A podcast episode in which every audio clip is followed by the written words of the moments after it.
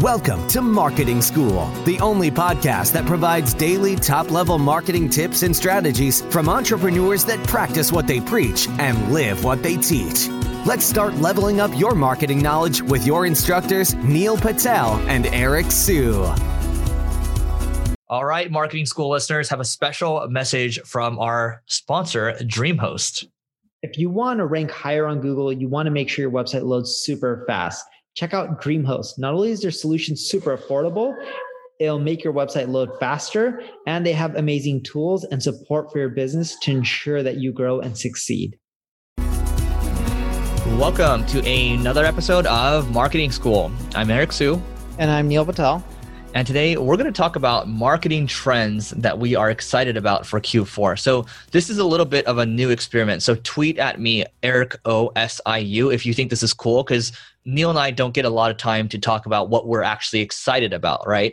So there's a lot of stuff that's happening in the business world and in the marketing world. So, you know, we'll see how this goes. This might be a little longer than usual, but I'll start it off first. I mean, Neil, yesterday, LinkedIn just just launched uh, stories, and I'm super excited about that because I just post stories to Instagram all the time. I take screenshots of stuff, throw it up there, and what I'm finding now is that I'm seeing all these people that are relevant. I'm seeing SEO manager over here, content lead over here. I'm like, oh my god, I'm going to funnel these people. You know, have them talk to the ClickFlow team, and then we can do something there, right? But it's just it's people are here to do business on linkedin. So i constantly see like who's relevant to talk to who do i want to keep in touch with right? Because there's a little message button over there. But on instagram not so much. I'm not looking to do business on instagram. So i think linkedin or microsoft rather is super smart for doing this and i'm glad that they finally brought it up. Have you tried it yet I haven't tried it. We have it on our list to try in the next month or so. We're slow, some of that kind of stuff, but we're going to try that out. Another trend that we're seeing is voice search. Everyone knows that half the searches, at least in the United States, now are through voice search, according to ComScore. Specifically, when I say voice search, I'm talking about voice commerce. Did you know over 60% of people in the United States who have these smart speaker type of devices have made a purchase through voice search, according to TechCrunch? And according to have, you, have you done that before though? I have many times. What did you buy? We buy like bottled water, toilet paper, tissues, household items. Man, I've never done that before. That's crazy. It works really well with Alexa. And according to OC&C, their company that does research, they're saying by 2020, $40 billion is going to be spent on voice search.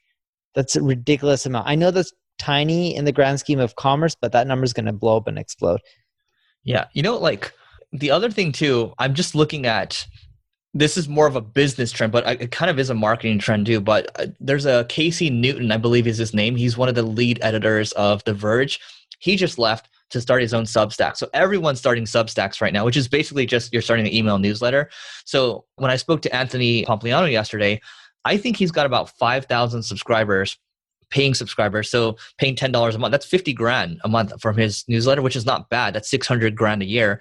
And so whether it's paid newsletters or even paid podcast subscriptions, I think that's going to become more and more of a trend because people are legit leaving their full time jobs as writers and they're just going off on their own. You got Ben Thompson that's doing that. So, what are your thoughts on that? Do you know anyone that's doing it really well? I don't know anyone that's doing it well, but I know it makes money. Look at Agora. yeah. How, how much do they do in revenue? Agora is a billion plus dollar company in revenue. There you go. Somewhere around there. there. you go. What else you got? The next trend that I have that we're seeing come up in the upcoming years is look, when you think about marketing, we all get emails. A lot of us ignore emails, but there's a new trend that we're seeing in emails, right? Even when we ignore emails, it still generates so much money. We all send out so many emails. There's a company called Sam Email that lets you make purchases within your emails. So imagine me sending you an email regarding I don't know, a t-shirt. You can pick the size and actually click checkout and buy within the email and never have to go to the website. Or right now they specialize in airlines. You can actually adjust your seat and adjust your ticket and all that kind of stuff within the email. And you see like the seat map and you can click and upgrade and all that kind of stuff. It's kind of cool. That's awesome. Yeah, I mean, when we think about this at the end of the day, I was buying stuff using my phone when as I was traveling. It's just when there's Apple Pay, I almost immediately select that because the friction there's, there's a lot less friction. The experience is a lot better. So whatever way you can make it easier for people to get things done, that's going to do well. And then your total addressable market for that is huge, right? Because you're just trying to solve problems for a, a wide swath of people. You're not even just solving for for niche problems anymore.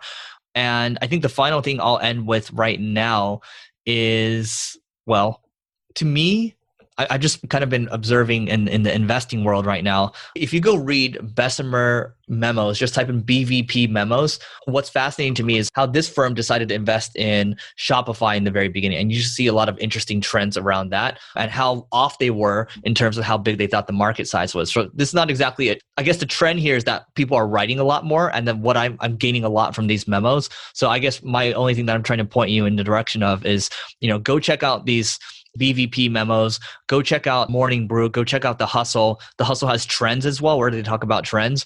And I think you'll learn a lot because there's a lot of good information being put out right now. Neil? Cool. Well, that's pretty much it. If you're looking for more exciting trends and how to use these trends to grow your business, check out marketingschool.io slash live. We appreciate you joining us for this session of Marketing School. Be sure to rate, review, and subscribe to the show, and visit marketingschool.io for more resources based on today's topic, as well as access to more episodes that will help you find true marketing success. That's marketingschool.io. Until next time, class dismissed.